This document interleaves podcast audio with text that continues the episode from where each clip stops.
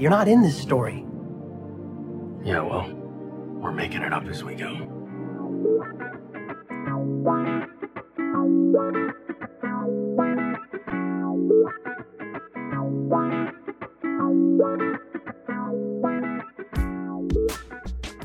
Hello and welcome to Making It Up As We Go, a Destiel fan fiction anthology podcast. I'm your host and reader, Nerdy Nerdenstein. The story is ours now. You can't have it back. Please be warned that the stories featured can and will contain explicit sexual content and is not intended for young audiences.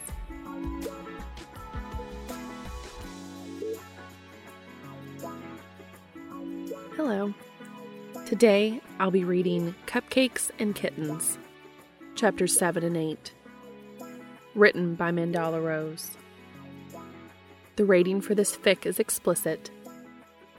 The pertinent tags for this fic include alternate universe, coffee shops, and cafes, Baker Dean Winchester, reluctant kitten owner Dean Winchester, cat rescuer Castiel, two person love triangle, online meeting, online flirting, confidently bi Dean, openly gay Castiel, mentions of past canonical character death, fluff and angst, pining, slow burn, frottage, masturbation, hand kink.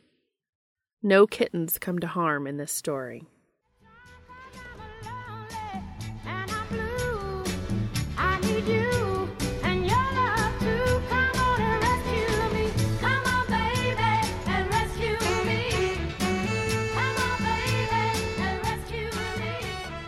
Chapter 7 Stir by Hand to Combine. Hand me that. Dean's deep voice, even rougher at this ungodly hour, pulls Castiel out of his daze as he moves to grab the large sack of flour the baker is gesturing to. He hands off the flour, immediately shifting to fetch the sugar he knows will be asked for next. After all, this is far from the first batch of muffins they've made this morning. Almost, Castiel is regretting his offer to come in early to help Dean prepare for his first large catering order. He can't quite manage it, though, not when Dean looks at him with sleep mussed hair and a flour smudge on one cheek, rolling out, Thanks, Cass, in that husky pre dawn voice. Plus, he wants his business partner's first big catering order venture to be a resounding success. This order is for the monthly board meeting of one of the largest companies in town, and if they're happy with Dean's work, it could be a recurring job. Also, the voice thing.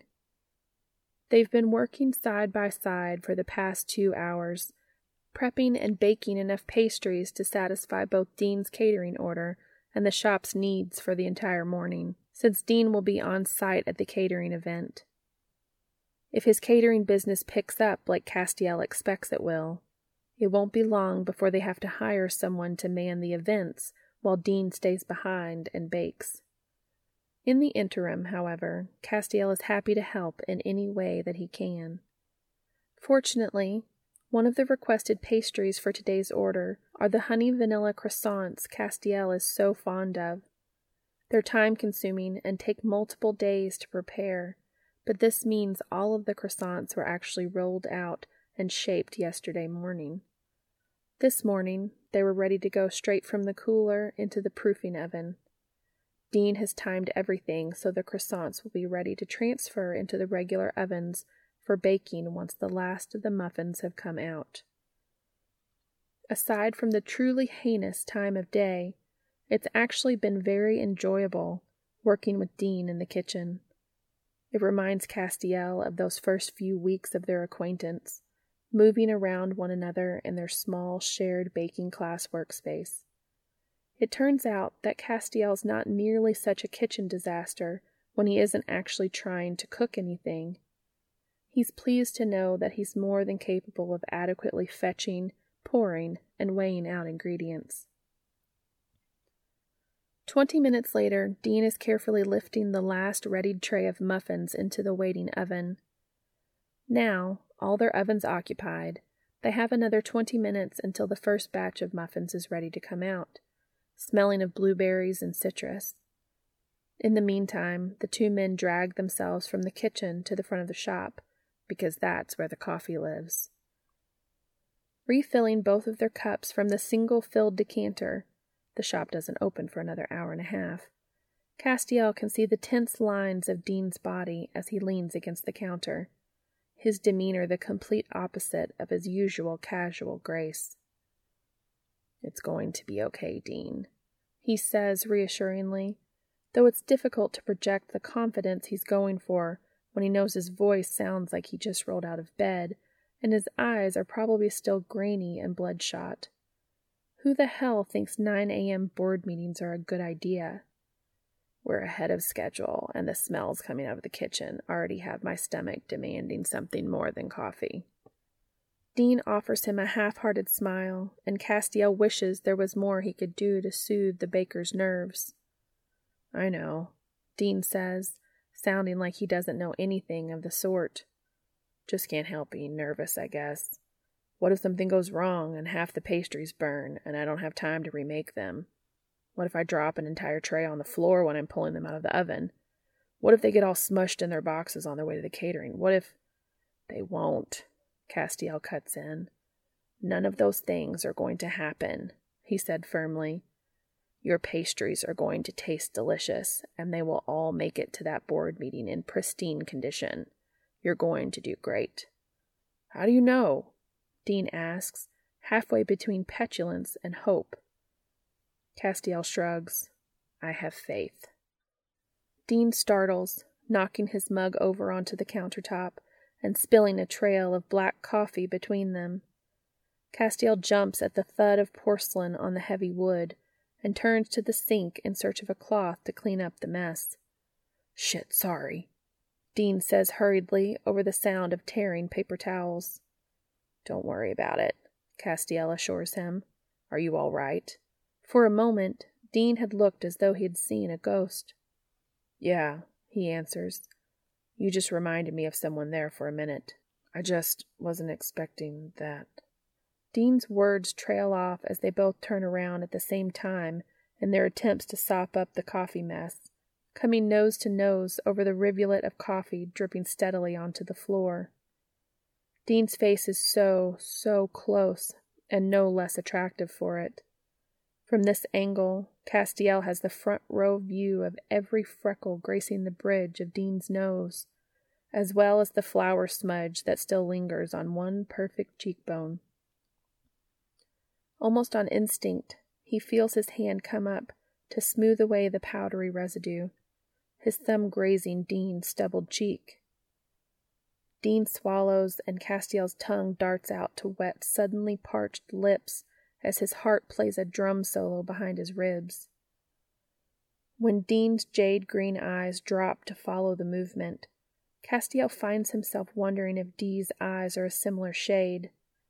The thought hits him like a bucket of ice water, and Dean must see something change in his expression because his own eyes widen in shock. The two of them step away from each other in a move so synchronized it could have been choreographed, each suddenly looking anywhere but the other. Dean, I'm. Cass, I'm so sorry, but I can't. Dean cuts him off, speaking rapidly. Castiel's mouth clicks shut as Dean rushes on. Look, you're great, okay? You're smart and nice, and you're one of the most goddamn gorgeous humans I've ever seen and I'd be a flat out liar if I said I wasn't attracted to you, but I can't. Because we work together. Castiel hazards once he finds his voice. Yes, Dean answers, then shakes his head. No, maybe. I mean, yeah, that's part of it, but it's not just that. I. Dean licks his lips, dragging a hand across the back of his neck. There's this guy. You're dating someone? Has Castiel been lusting after an unavailable man all this time? No, Dean answers quickly. No, I'm definitely single. Believe me, I wouldn't have let us get anywhere near that close if I weren't. It's, uh, more of an unrequited thing. But he, I'm. Dean trails off, gesturing vaguely with the hand that's not still clutching the back of his neck like a lifeline.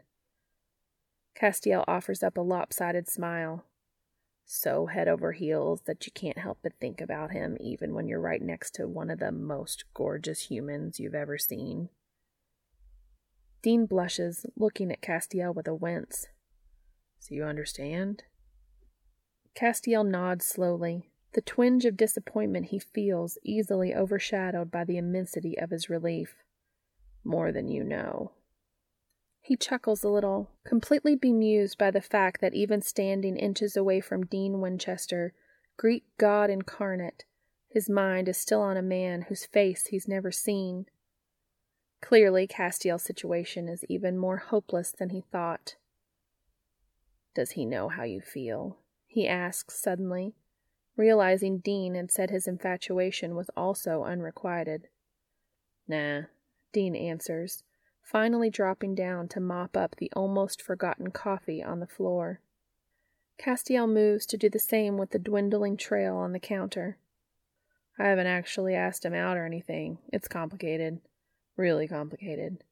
He adds, standing and tossing the sodden paper towels in the wastebasket. You should, Castiel advises as he rinses out the cloth and washes his hands at the sink.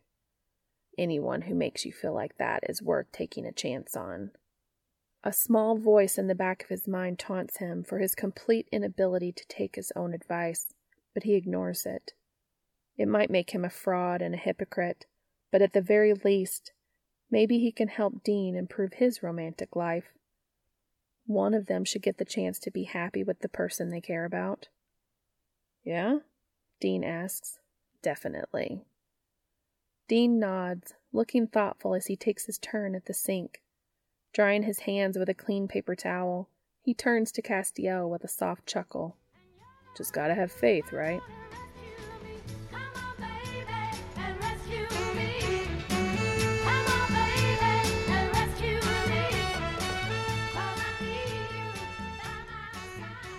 Hey man, thanks again for this morning. Dean says into the smartphone cradled between his shoulder and ear as he unlocks the trailer door. Correctly guessing that Dean was going to be exhausted after an early morning spent baking double his usual number of breakfast pastries and then running anxiously around the catering site, Cass had insisted that he go straight home afterwards. Dean had argued with him before he left for the catering but after a long morning spent refilling pastry trays and helping Andy refill coffee decanters between the board's sign in and mid morning break, he can appreciate his boss slash business partner's wisdom. If they do land this as a monthly gig, Dean is definitely going to have to talk to Cass about hiring someone other than Andy to help out with catering jobs. The kid is friendly enough, but he only has about two functioning states stoned or jittery as hell. Though he was taking Cass's advice and going home, Dean couldn't resist the urge to call the shop from his truck, to let Cass know how things had gone. Not to mention, he felt a need to make sure things were really okay between them, that their almost kiss and mutual freakout this morning hadn't made things weird. Fortunately, Cass, like Dean, seems content to pretend those fifteen minutes never happened, and it loosened something in Dean's chest. Sure, he might be thinking the L word about CJ, but he still cares about Cass and values both their working relationship and their friendship. Of course, Dean. I'm just glad things went well. How did Andy do? You know, he's Andy, Dean answers as he steps through the door, dropping his duffel on the carpeted floor and chucking his shoes into the coat closet. For once, he's not completely covered in flour, since he'd changed at the shop before the catering. He can still feel it under his clothes, though, leaving him vaguely grimy and itchy. Hmm. Cass agrees in that deep rumble of his. I'll have Charlie write up a job posting, and we'll see if we can find some extra help, even if it's just someone part time for catering events. Was the van okay? We made it work, but it would definitely be a lot easier to fit everything in and not have to worry about things falling over without the freezer in there. Gabe had let them borrow the food truck he uses to sell his ice cream by the scoop at local community events. It was a lifesaver, though. We never could have hauled all that in my truck or Andy's Civic. Well, if your catering orders take off, it may not be long before we can get a delivery van. You think? I do. And I think we may not have a choice. I bet Charlie could even design car magnets with our business logos that we could put on the sides. It's a great way to advertise without having to spend the money for a custom paint job. That would be awesome, but do you think it's really necessary? Maybe not necessary, but it would be a great advertisement. Sometimes investing a little extra in your business really pays off. There's a teasing lilt to his voice that tells Dean he's talking about more than car magnets. You saying I'm a good investment, Cass? he asks with a grin. I know you don't believe this, Dean, but you really have saved the sweet bean. We were about three months from closing the doors, and now we're solidly in the black for the first time since Gabe bought the place. So, yes, you are an excellent investment. Dean shakes his head in bemusement. A couple of months ago, he could barely afford gas money. The thought of having a business, his own business, to invest in is still surreal. He's still trying to come up with some kind of response that might even begin to encapsulate how grateful he is to Cass for giving him the chance when a crinkling sound makes him turn towards the kitchen. There, sticking out of the open bread bag, is a furry ginger striped bottom, orange tail swishing triumphantly. Through the clear cellophane, Dean sees Cupcake happily devouring her prey, a thick slice of sourdough. Hey, get out of there, you fuzzy little terrorist! Dean shouts from the living room. The barely still a kitten jumps at the sudden noise, but then seeing the perpetrator is just Dean, simply tilts her head at him and licks her nose before turning back to her afternoon snack. Fuzzy little terrorist, Cass's confused voice buzzes in his ear. Nothing, Dean answers quickly. Just talking to Sam. He's far too wiped to go into the story of his reluctant kitten ownership right now, even if he was willing to admit to anyone besides Sam and CJ that he owns a kitten he named Cupcake, of all things. Sam had teased him for days when Dean finally confessed what he'd name his foster kitten turned permanent roommate. A baker with a cat named Cupcake, Dean? That's precious. The Sasquatch had chortled as Dean glared daggers at his phone. I guess I should just be happy you didn't name her Pie. Pie? Dean scoffed. Of course not. That's a stupid name for a cat. Somehow, that had just made Sam laugh harder. Besides, he reasons, he might be yelling at Cupcake, but this is equally Sam's fault. His brother is the one who left the bread sitting on the counter, still not used to the unwritten but entirely necessary new house rule of don't leave anything lying out, anywhere, ever. Well, I'll let you go so you can tell Sam about the catering event. I'm sure he'll want to hear all about it, Cass says warmly. In truth, Sam is actually gone for the afternoon, already on the way to Ellen's for his evening shift. The same shift Dean used to work, in fact. He won't be home until at least eleven. He can't very well tell Cass that, though. It's just as well. Cupcake is now looking at Dean smugly through her transparent bread bag shield, apparently realizing Dean isn't going to make a move to chase her out of the bread while he's on the phone. Yeah, sure, Dean says, glowering at the orange fuzzball. Have a good evening, man. After hanging up with Cass, Dean stalks towards the countertop. Cupcake scrambles, trying to free herself from the bag without letting go of her prize, her paws scrabbling without purchase on the slick plastic. Scooping her up, Dean pulls her out of the bag, the bread falling to the countertop. Lifting her up to eye level, he scolds her gently. You're going to make yourself sick, you know that? And I'm not going to feel sorry for you when you do. Dean lies, knowing damn well he'd be in full on panic mode if anything happened to the stupid furball. Cupcake looks at him with a very feline pout, letting out a sulky as Dean sets her down, hoping she didn't eat too much of the bread before he caught her. He makes a mental note to yell at Sam later.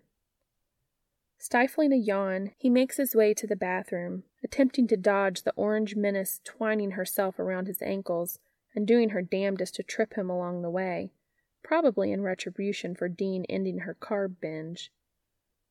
It's not like Dean can blame her. He's done far worse to people who've tried to separate him from his pie before he was finished.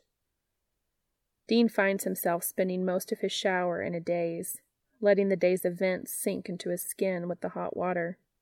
His first catering order, aside from the birthday cupcakes he'd made for a customer's friend a couple of weeks ago, had been an overwhelming success.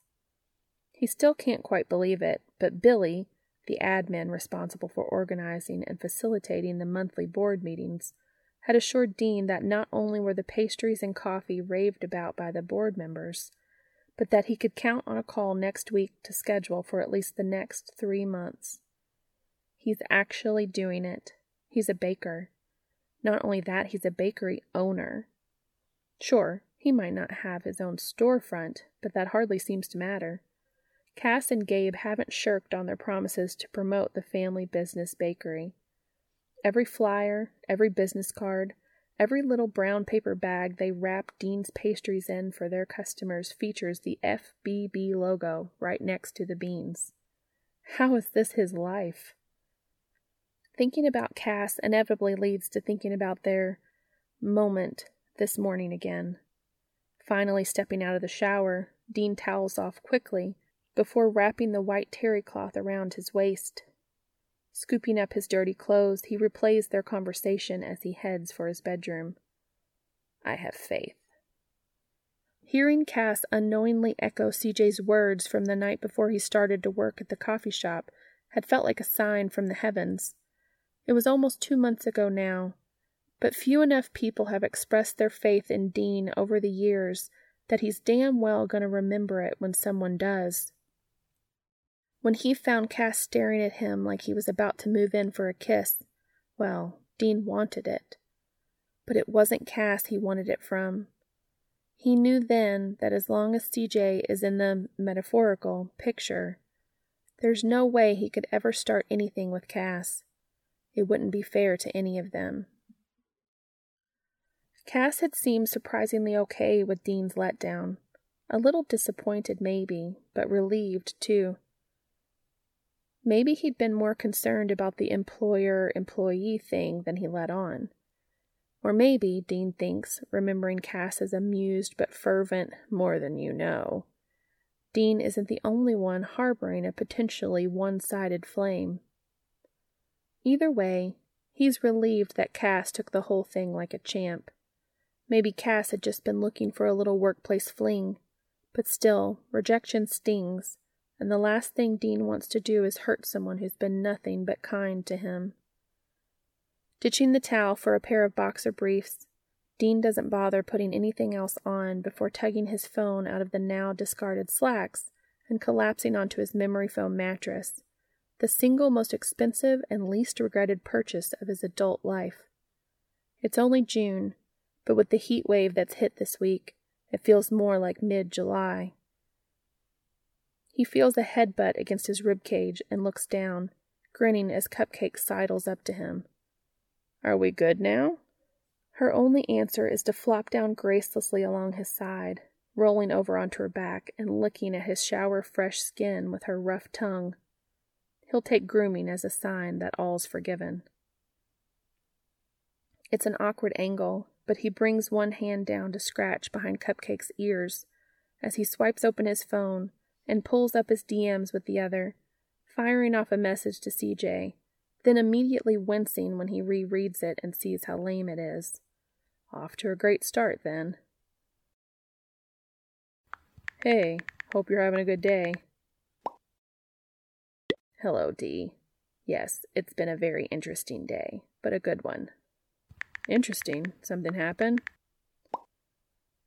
CJ doesn't respond immediately, and for some reason Dean's suddenly overwhelmed with a panicky feeling that he's missed his chance. That somehow, on the same day he finally decided to tell CJ he wants to be more than just anonymous internet buddies, the guy has gone out and found someone else. It's more that something didn't happen and it helped me come to a rather important realization. Dean sighs at the vague non response. Once again, he gives CJ the opportunity to open up, to share something personal, but he doesn't. Maybe he's barking up the wrong tree here after all. He's all but decided to abandon his plan to fess up to his feelings for his online friend when his phone buzzes with CJ's next message. I'd like to meet you, Dee. If that's something you'd be amenable to. Dean chokes on air. CJ wants to meet him. CJ wants to meet him. He stares open mouthed at the phone until a furry tap to his rib cage reminds him that he stopped petting Cupcake in his shock. He resumes his scratching as he quickly fumbles out a response. Yes. I mean, I'm amenable. So amenable. Like, very, very amenable. Dean groans as he rereads the quick succession of messages. Well, so much for playing hard to get. Not that he's intended to. Naturally, it only occurs to Dean now that CJ might have just meant he wanted them to hang out as friends. He cringes when he sees the next message. Does this mean you're interested in meeting? Or interested in me? Shit. Shit, shit, shit, shit, shit. He takes a deep breath. Well, it's now or never.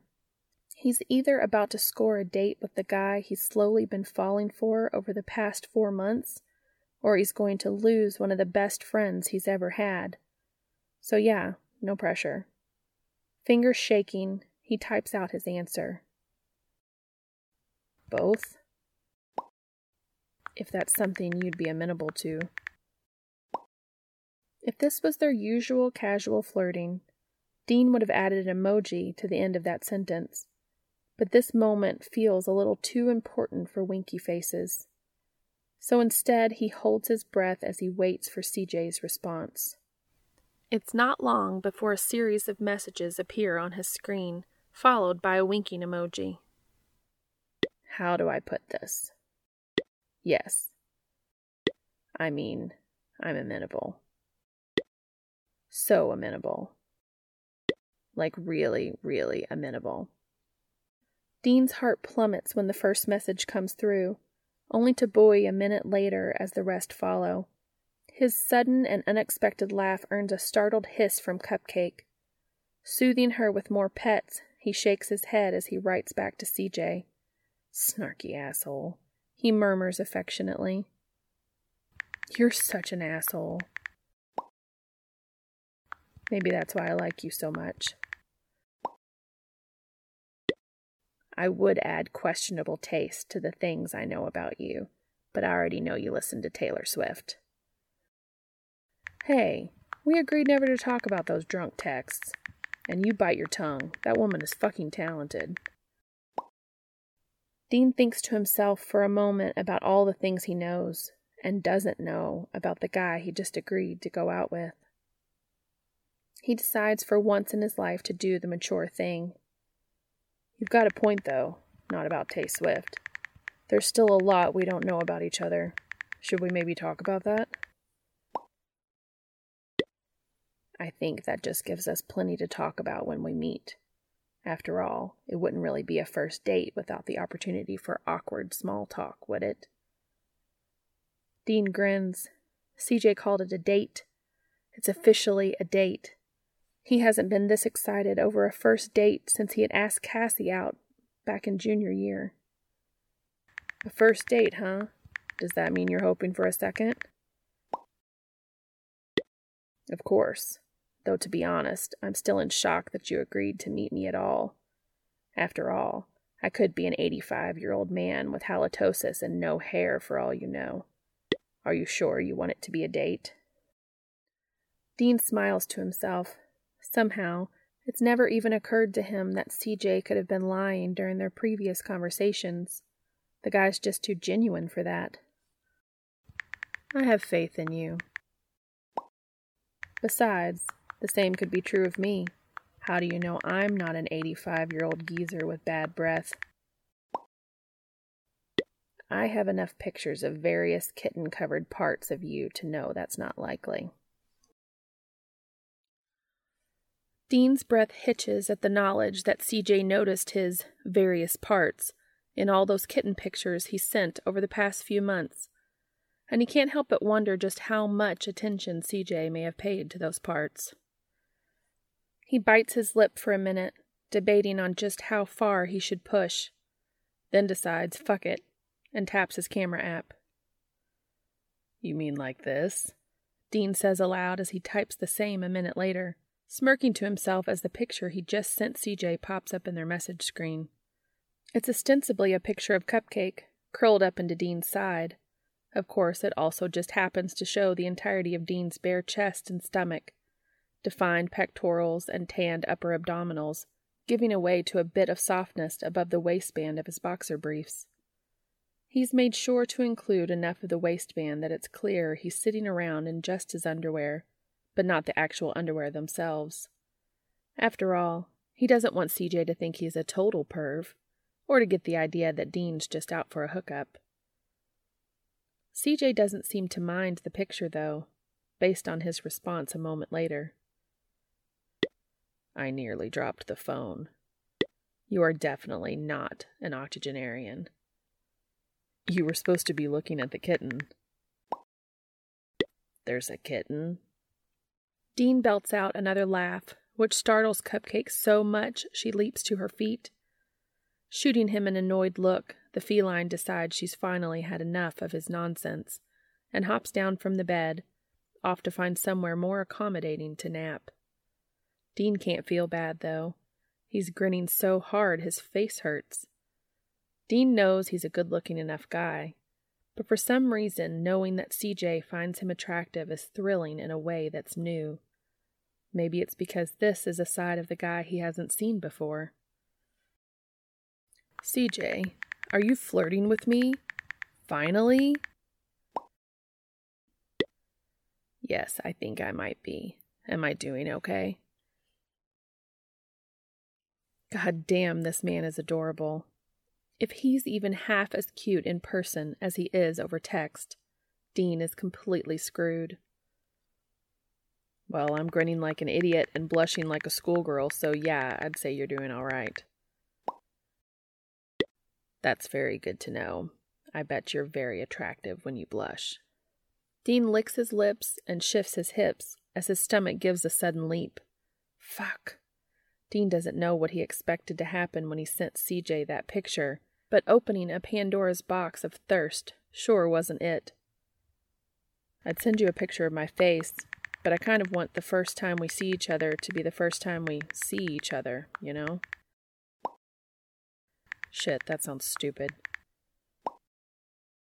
That doesn't sound stupid at all, Dee. It sounds very romantic, and I am not at all opposed to romance especially when it comes to you. Definitely not helping the blushing. How the hell is Dean supposed to look this guy in the face when they go on this date of theirs?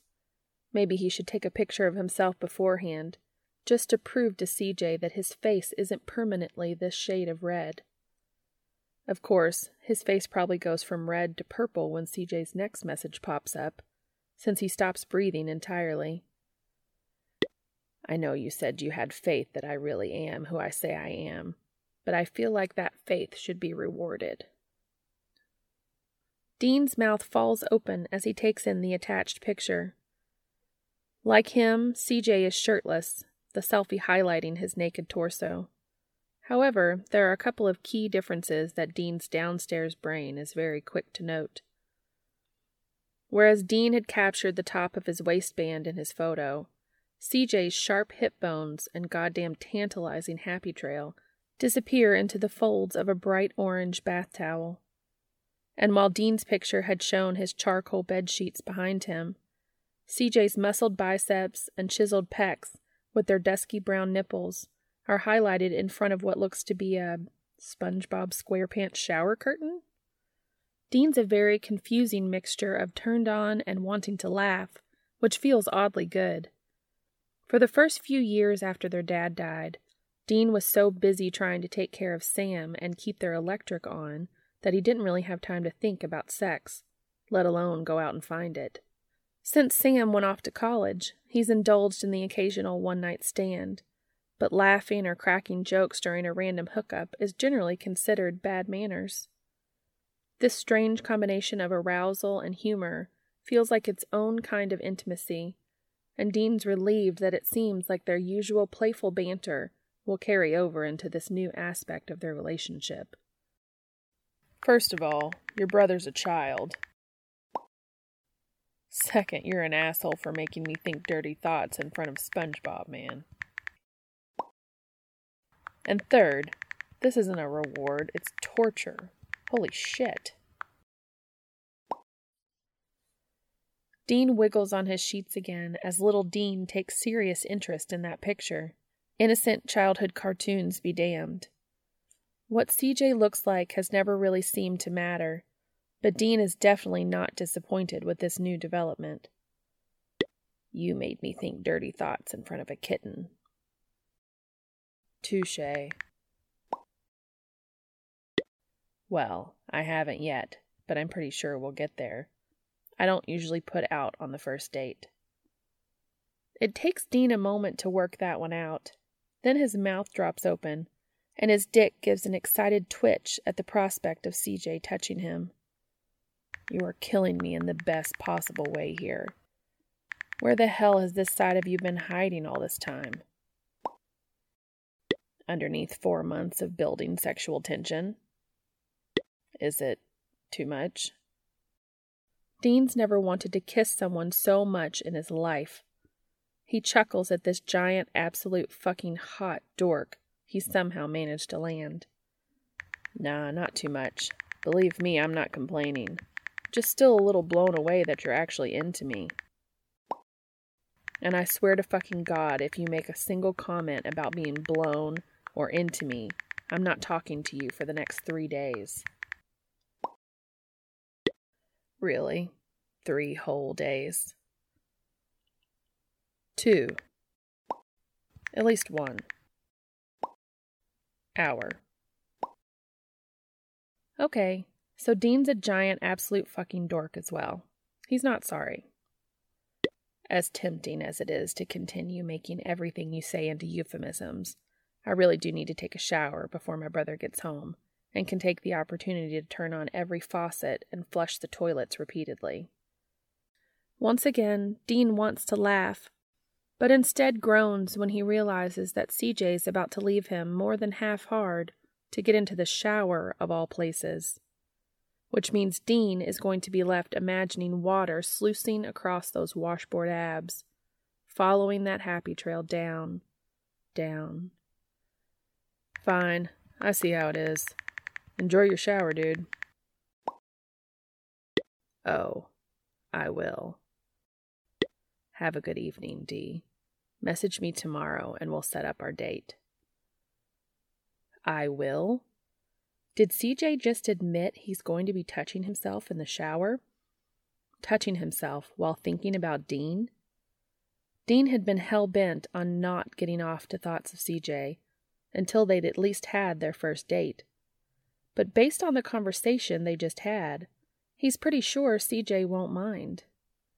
In fact, Dean would bet good money that someday, sooner than later, he hopes, CJ's going to ask Dean if he's ever touched himself while thinking of him, and well, Dean would hate to disappoint.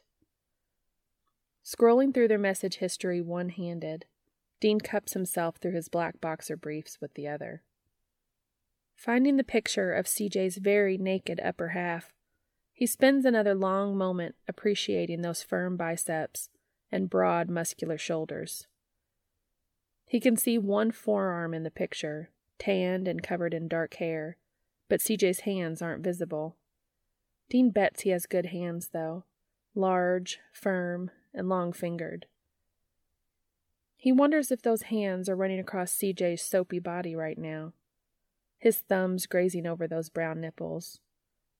Dean runs a thumb over his own nipple and shivers at the zing it sends straight to his cock.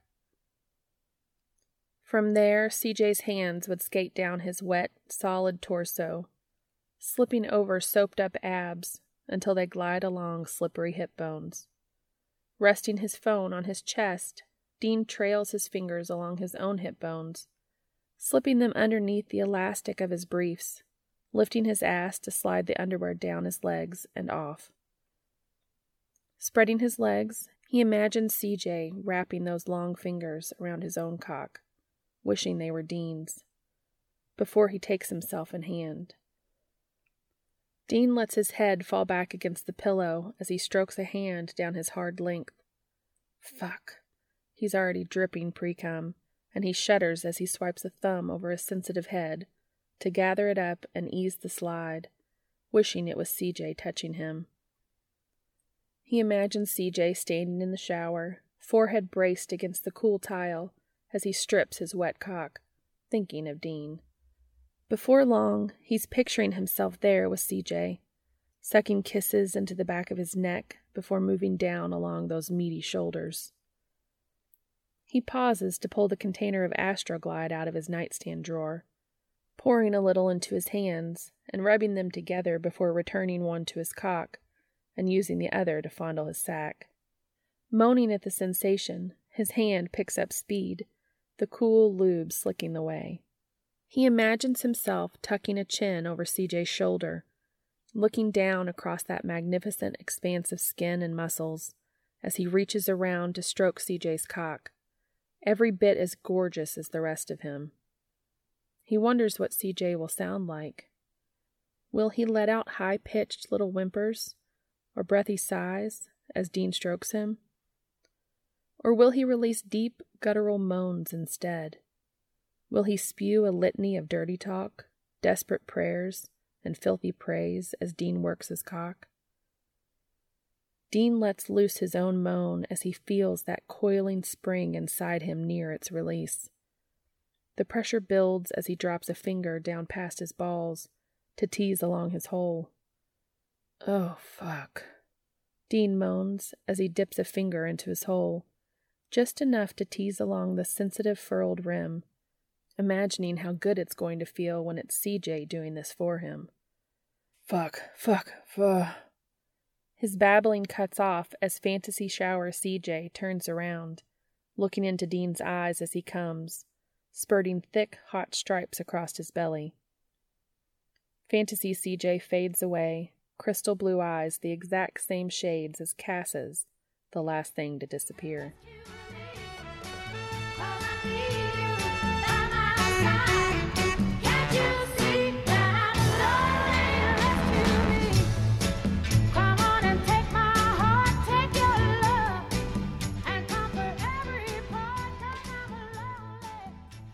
Chapter 8 Add dry ingredients. Stir until just combined. Go ahead and take a look around, calls the complex manager, Jo, her long blonde ponytail swinging behind her as she ducks back out of the apartment door. I'm going to grab some paperwork and I'll be right in. Nodding, Castiel steps through the entryway of the modest but cheerful apartment. He opens a door immediately to his right and finds a large coat closet that probably also makes up the majority of the apartment's storage. Closing that door, he checks the next to find the apartment's single bathroom. Stepping inside, Castiel runs his fingertips over the clean white subway tile before testing the brushed nickel faucets in the sink and bathtub. He releases a pleased hum as the shower heats up quickly, the large, modern looking shower head putting out a steady stream of water. As much as he's looking forward to moving out of Gabriel's apartment, he would have been sad to sacrifice such fantastic water pressure. After months of scrimping and saving on his barista salary, Castiel is still light years away from being able to afford anything even remotely resembling his previous lifestyle. But his recent conversation with Dee and the subsequent shower which was spent imagining himself biting marks into the softness above that taunting waistband before coming across that broad, chiseled chest, were all it took to convince Castiel that it's time to find a place of his own. He can't very well fuck Dee into his air mattress, after all, or vice versa. Castiel hadn't realized just how sexually frustrated he's been, feeling torn between his feelings for Dee and his lust for Dean these past few months until he decided to focus all of his attention on just one of the men, and finding out said man apparently feels the same way about him. Dee's admission seems to have opened a floodgate of desire in Castiel, and he's more than eager to have a proper bedroom to take the man apart in. Of course, he'll first have to buy a proper bed for that room, but he should be able to afford that thanks to Dean. When he overheard Castiel complaining to Charlie about how hard it is to find an affordable apartment in the city, he immediately pulled out his phone and offered up his friend Jo's number. Castiel hadn't mentioned why he was looking for a new place to Dean. After all, Dean doesn't even know he's living with Gabe. When they met, he'd figured a job proposition from a put together business manager would probably be more appealing than one from a recently unemployed and homeless glorified barista. Now, given their recent almost kiss, he's certainly not about to admit the real reason he can no longer live with his brother. When Dean had asked why he was moving, Castiel had blushed and mumbled something about wanting to get out of his current roommate situation. Charlie had snickered and shot him a knowing look, but blissfully hadn't ratted him out. She's been after him to ask Dean out for weeks now. Castiel hasn't told her about his ongoing friendship or upcoming date with Dee, of course, and not only because she's unbearably smug about her interference paying off after all. Charlie has lectured him about online safety more times than he can count, and he's sure she'd be less than thrilled to learn that he's developed a romantic attachment to someone he knows so little about even if she was the one who tried to set him up with the guy in the first place. He imagined she probably expected him to get at least a last name before falling head over heels. But getting Dee's last name would have meant supplying and explaining his own, and that is a conversation he would much rather have in person. No, he's much better off waiting until after their date to say anything to his best friend. For his part, Dean had just barked one of those booming laughs of his and clapped Castiel on the shoulder, saying if living with his roommate is anything with living like Sam and his burrito gas, he gets it. As close a call as that moment had been for Castiel's ego, he's incredibly grateful Dean hooked him up with Jo. Jo Harvelle manages a series of older apartment buildings that have been renovated to be more up to date, but lack a lot of the bells and whistles in the newer complexes like Gabe's, bringing their price point down to something Castiel can mostly afford. It's still going to be tight, but much more manageable than the apartments he'd been looking at in Gabriel's neighborhood. Water pressure may be a necessity, but Castiel is more than willing to sacrifice hardwood floors and granite countertops for 300 less per month. It's interesting just how little he actually misses the luxuries from his former life. When he'd first learned that all of his accounts had been frozen thanks to his father and brother's complete lack of business ethics, he'd been terrified. As grateful as he was that he seemed to have been categorized more as a victim than an accomplice in his family's crimes, knowing that all of his finances tied to the Novak estate would probably never be seen again had seemed insurmountable. Looking back now, Castiel feels ashamed over how despairing he'd been to leave behind his luxury apartment and all its amenities. He was nothing but a self absorbed yuppie, douchebag, as Dee would say. He wonders what Dee will think when he learns the full story of Castiel's past. He thinks that's probably part of the reason he's been so reserved in what he shares about his offline life during their conversations. The more he learns about Dee, the more Castiel worries that Dee will realize he's just a shallow, pathetic former trust fund brat who couldn't even make a box of macaroni and cheese until recently. A peek into what he thought might be the linen closet reveals a stacked washer and dryer.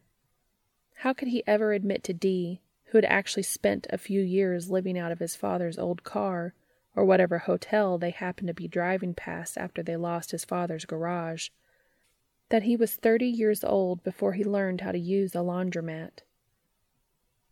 The apartment's only bedroom is directly across the hall from the bathroom. Castiel walks across the room, carpet cushioning his steps, unlike the faux wood laminate throughout the rest of the apartment. The bedroom isn't overly spacious, but it's large enough to accommodate a king size bed and a dresser or two. The far wall has a large set of sliding glass doors, which open to a balcony that's shared with the living room. The view isn't anything particularly impressive, mainly showcasing other apartments, but the glass doors let in plenty of natural light. Making his way back through the short hallway and into the open living slash dining slash kitchen area, he frowned thoughtfully at the space in the center with a set of hanging pendant lights, clearly indicating where a dining room table should go. It's going to be quite some time before he's able to afford a table.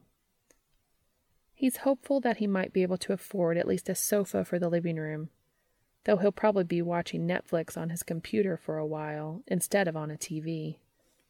When he'd first left behind his furnished apartment in Chicago, He'd considered it something of a blessing that he didn't have to deal with moving, storing, or selling his furniture and appliances. Now, however, he thinks about how useful it would be to have a storage unit full of furniture, instead of just a corner of Gabriel's apartment complex storage, stacked with boxes of clothes and old comic books from his teenage years he hadn't been able to bring himself to discard. He's checking out the kitchen's mid range appliances and classic white cabinets when Jo returns, setting a manila file folder on the brown and gray faux granite countertop. What do you think? she asks with a friendly smile.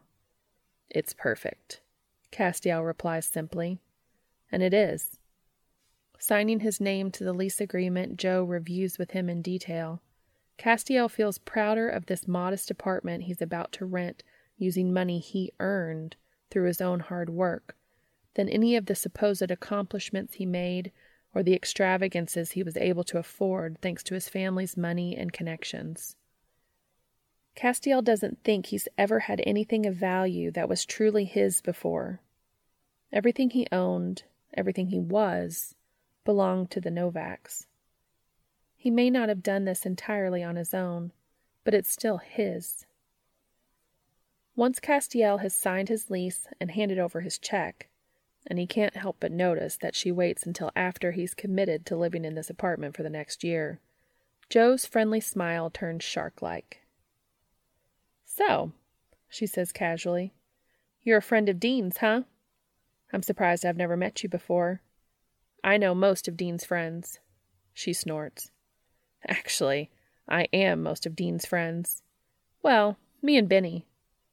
He works much too much to make any others. Actually, work is kind of how we met, Castiel explains. He wonders offhandedly if this Benny is Dean's unrequited love interest. For some reason he can't quite explain, the thought irks him. Dean does all of the baking for the coffee shop I manage. Oh, so you're the one that stole him from my mom, Jo says with a grin. Well, I can see the appeal. You can definitely offer Dean things the Roadhouse can't. Castiel hesitates, trying to figure out if Jo is making a double entendre, or if she's just talking about the business opportunities working with Castiel has created for Dean. Not really sure what to do about it either way, he decides to focus on another part of her comment instead. Ah, so your mother owns Harvelle's Roadhouse. That would make her Ellen, correct? Yeah. Jo's smile brightens. Dean told you about her? Well, more Sam than Dean, he confesses, and Joe offers a fond eye roll that speaks to her long-time connection with the Winchesters. Castiel can certainly feel that sense of family Sam had conveyed when he spoke of Ellen. Figures, she nods. Dean's not exactly a chatty Cathy. We do miss him, though. Do me a favor and tell him he needs to stop by and say hi to his old family more often. I will, Castiel promises. I would say I'm sorry I stole him, but I really can't be. Dean's baking has really saved our shop. He's an incredible asset. Jo snorts again. Yeah, I bet he is. This time, Castiel is fairly certain she's twisting his words into an innuendo. Dean is a wonderful baker and a charming person, but I assure you, we are just friends and co-workers. I, um, I'm actually seeing someone else. He stammers, his heart thudding in his chest. This is the first time he's described he and Dee's relationship that way, and it gives him a thrill. Never mind the fact that they haven't actually seen one another yet. Well, one another's faces, that is. Jo stares at him for a moment, her light brown eyes weighing him carefully. Hmm, she eventually answers. That's too bad. I could have sworn Dean was seeing someone too. The last two times I've seen him, he's been glued to his phone. I thought maybe it was you, but I guess not. Castiel keeps his face neutral. He knows that Dean is at least seriously interested in someone, but Jo won't learn that from him. He had also noticed how often Dean seems to check his phone at work, while he's on break or in between batches of muffins or scones, but he hadn't known it was unusual behavior for the man. Not that Castiel can judge, of course, given that he spends virtually every free moment with his phone in his hand. For a crazy moment, his mind imagines that Dee really is Dean, that all this time he's been messaging the gorgeous baker in the next room, and he laughs at himself before dispelling the thought. No, life is never that simple, and besides, Dee is more than worthy of Castiel's affection on his own. Castiel doesn't need him to be anyone other than who he is. As he drives home from his new apartment, Castiel takes a moment to be thankful for at least one of his brothers. The sweet bean won't be able to pay him an actual store manager salary for a bit longer yet. But when Gabe learned he was apartment hunting, he insisted upon giving him a bonus for finding that baker to save my soft, doughy ass. That Castiel knows came from his personal account. Neither of them commented on the fact that the bonus just happened to be enough to cover a security deposit and first and last month's rent on most one bedroom apartments in the area. He reminds himself of this fact as he steps into Gabe's apartment and hears his brother's greeting. Cassie, so, did you find a place to do the dirty with your new internet boy toy? Is there good lighting? Plenty of space to set up the camera? Gabe waggles his eyebrows. His brother sneaking up behind him and reading one of his conversations with D over his shoulder ranks right up there with the moment his father walked out of his office in handcuffs, flanked by federal agents, as one of the worst moments of Castiel's life. Okay, maybe he's being a little overdramatic. Did you check how thick the walls are? Because I don't think my bathroom here is as soundproof as you seem to think it is. Or maybe not. Gabriel, I did not check how thick the walls are. This apartment isn't going to be a porn studio. It's going to be my home. It can't be both? Castiel rolls his eyes. We don't all aspire to live in a den of iniquity. Why not? Gabe asks incredulously, pausing with a spoonful of cereal halfway to his mouth. It's nearly lunchtime, which means it's breakfast time for his brother, who has probably just rolled out of bed. Finish your Cocoa Puffs. Castiel rolls his eyes, wondering, not for the first time, how he can possibly be the youngest brother. But you do plan to give Big D the Big D, right?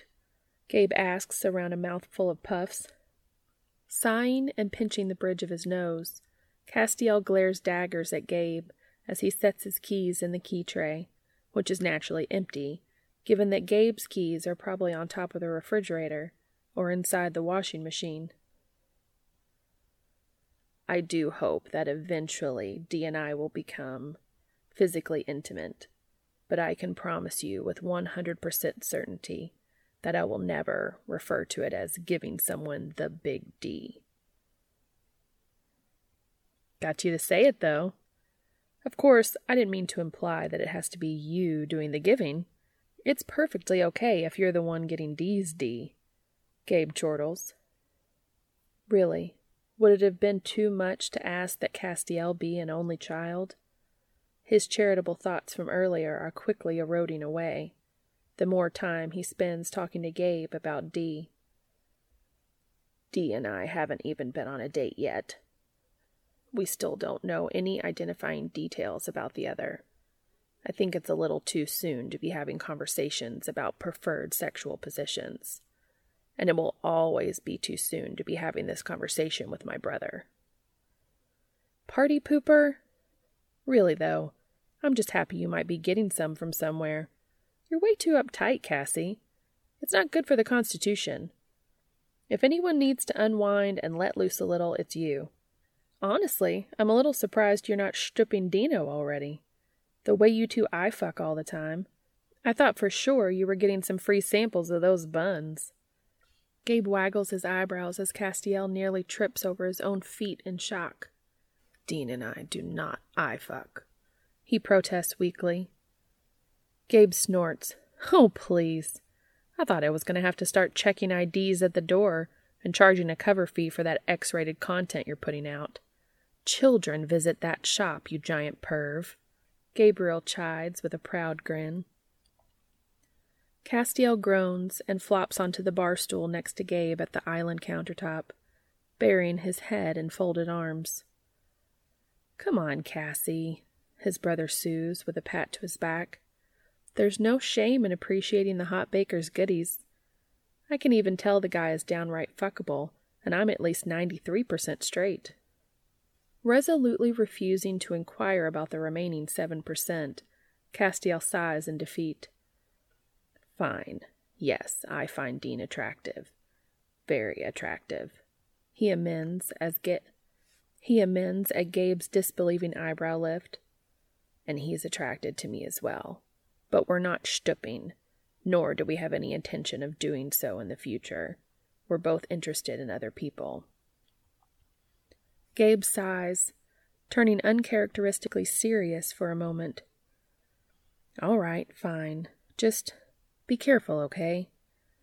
Don't go wrapping up your heart and serving it to your mystery guy a la carte just yet. Like you said, you barely even know the guy. Castiel smiles. I know enough. He's still smiling twenty minutes later when, Gabe finally having left him to his own devices, he messages Dee and begins making plans for their date.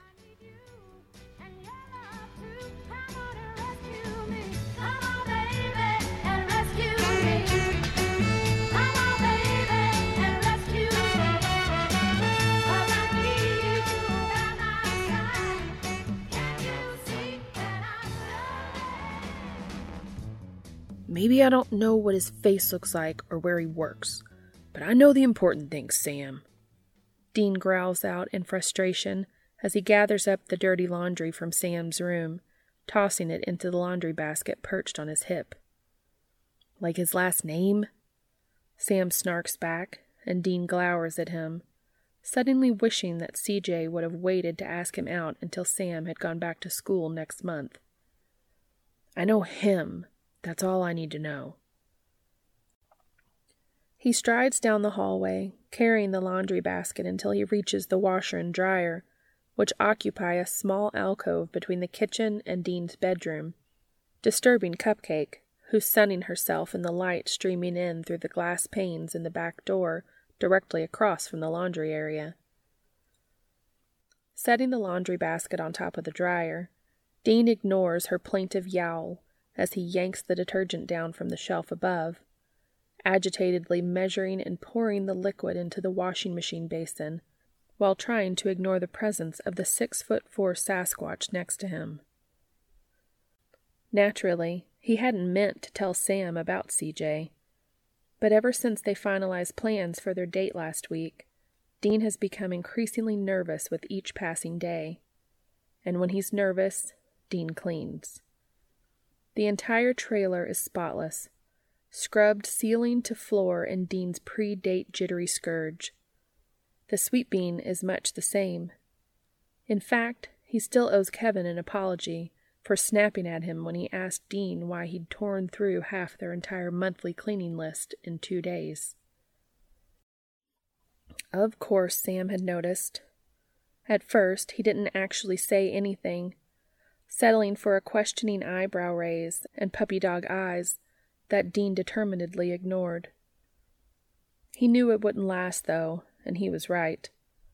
After the first few days, Sam started picking at him, methodically pressing each and every one of Dean's buttons the way only a younger brother could, until he snapped. I have a date, okay? He finally roared at Sam, the teenager's triumphant smirk turning quickly into one of joy, at least until he'd pried who the date was with out of Dean. Look, I'm not saying you shouldn't meet this guy. Clearly, you care about him a lot. I'm just saying that maybe you should exchange some personal info first. Maybe trade pictures. That way, I have something to show the cops when they need one for the missing person poster. Sam reaches down to scratch Cupcake behind the ears. I know what he looks like, Dean grouses. Last seen with a man who says he's six feet tall and has dark hair and blue eyes probably isn't going to be very helpful to the investigation. Sam answers petulantly, and damn, apparently he told Sam more about CJ than he'd realized. I do know what some of him looks like for sure. He's definitely got the complexion and the dark hair. We've traded pictures, just not of our faces. Gross, Dean. Not like that, you perv, Dean retorts, but he knows his face is turning red. He and CJ hadn't veered into the territory of semi naughty selfies again so far. But that same sexual tension that had fueled their conversation almost two weeks ago seems to be an ever present background to their messaging now. I really am glad you found someone you like this much, Dean. I just think you shouldn't go putting all your trust in this guy till you actually meet him. I know he seems great, but he could totally be catfishing you. Well, Dean answers as he pulls the clean towels he'd washed earlier out of the dryer. There's only one way to find out for sure, isn't there? I guess. Sam sulks. I still don't see why you couldn't have just dated Cass instead. He's really great, and he's clearly into you. I can tell that just by the hard eyes he throws your way every time the two of you are in the same room. It's disgusting. Dean rolls his eyes, setting the basket of towels on the kitchen table and running a hand over his face before he turns to his brother. First of all, Cass thinking I have a pretty face doesn't mean he's into me. It just means he has good taste. Dean grins, and now it's Sam's turn to roll his eyes. Second of all, there's a whole list of reasons why Cass and I wouldn't work out. Such as? Dean picks up the first towel shoving it at Sammy to fold as he reaches for another for himself. If the giant oaf is going to stand there and interrogate Dean, he can at least make himself useful. Cupcake helps in her own way, rubbing her face against Dean's jean clad legs and Sam's bare ones, because, like the giant dork he is, Sam actually wears shorts in the summertime. One, Cass is my boss. Workplace relationships in general are a bad idea but boss and employee, extra terrible. Sam frowns as he folds his towel. He's not exactly your boss, Dean. You bake for the shop, and you guys put out joint catering orders together, but it's not like he tells you what to do. You created your own schedule, and you do all the inventory and ordering for the bakery now. You're basically just a bakery running out of the Sweet Beans kitchen. You're more like business partners than employer and employee. But I'm officially on the Beans payroll, Dean points out. Sam shrugs. So?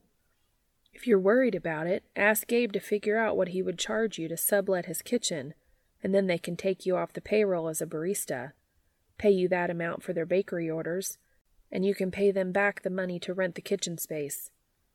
The way your business is picking up, you could even get your own business license and insurance soon and then they really would be two separate businesses. Dean pauses mid fold, because that's actually not a bad idea, and is probably something he should look into doing anyway. Stupid baby brothers and their stupid pre law classes. Without a way to refute Sam's point, he goes on. Two, Cass comes from a completely different world, man. He's a Novak, for fuck's sake. The guy and I can't possibly have anything in common. I used to work on cars. He used to be driven around in them. What the hell would we even talk about on a date? And just look at this place, Sam. Like I could bring a guy like that here. Used to, Dean. Cass used to be driven around in cars and stuff. Now he's just an ordinary guy. It doesn't matter what his past is or what yours is. And you might have more in common than you think if you just take the time to get to know him. Setting his newly folded towel on top of the stack in front of him, Dean lays out his third and final point. Third, Cass is great, but he's not CJ. Sam's eyes widen in surprise beneath the shaggy curtain of hair falling into his face. He runs a hand through it as he answers. Wow, you really like this guy, don't you? Yeah, Sam, I really do. All right. I won't say anything else. After all, who am I to stand in the way of twoo love? He adds in a nasally voice. Dean points at him. If you start with the marriage speech, I'm going to cover you with catnip while you're sleeping and lock Cupcake in your room. Jerk, Sam answers with a grin. Dean rolls his eyes fondly as he picks up another towel. Bitch.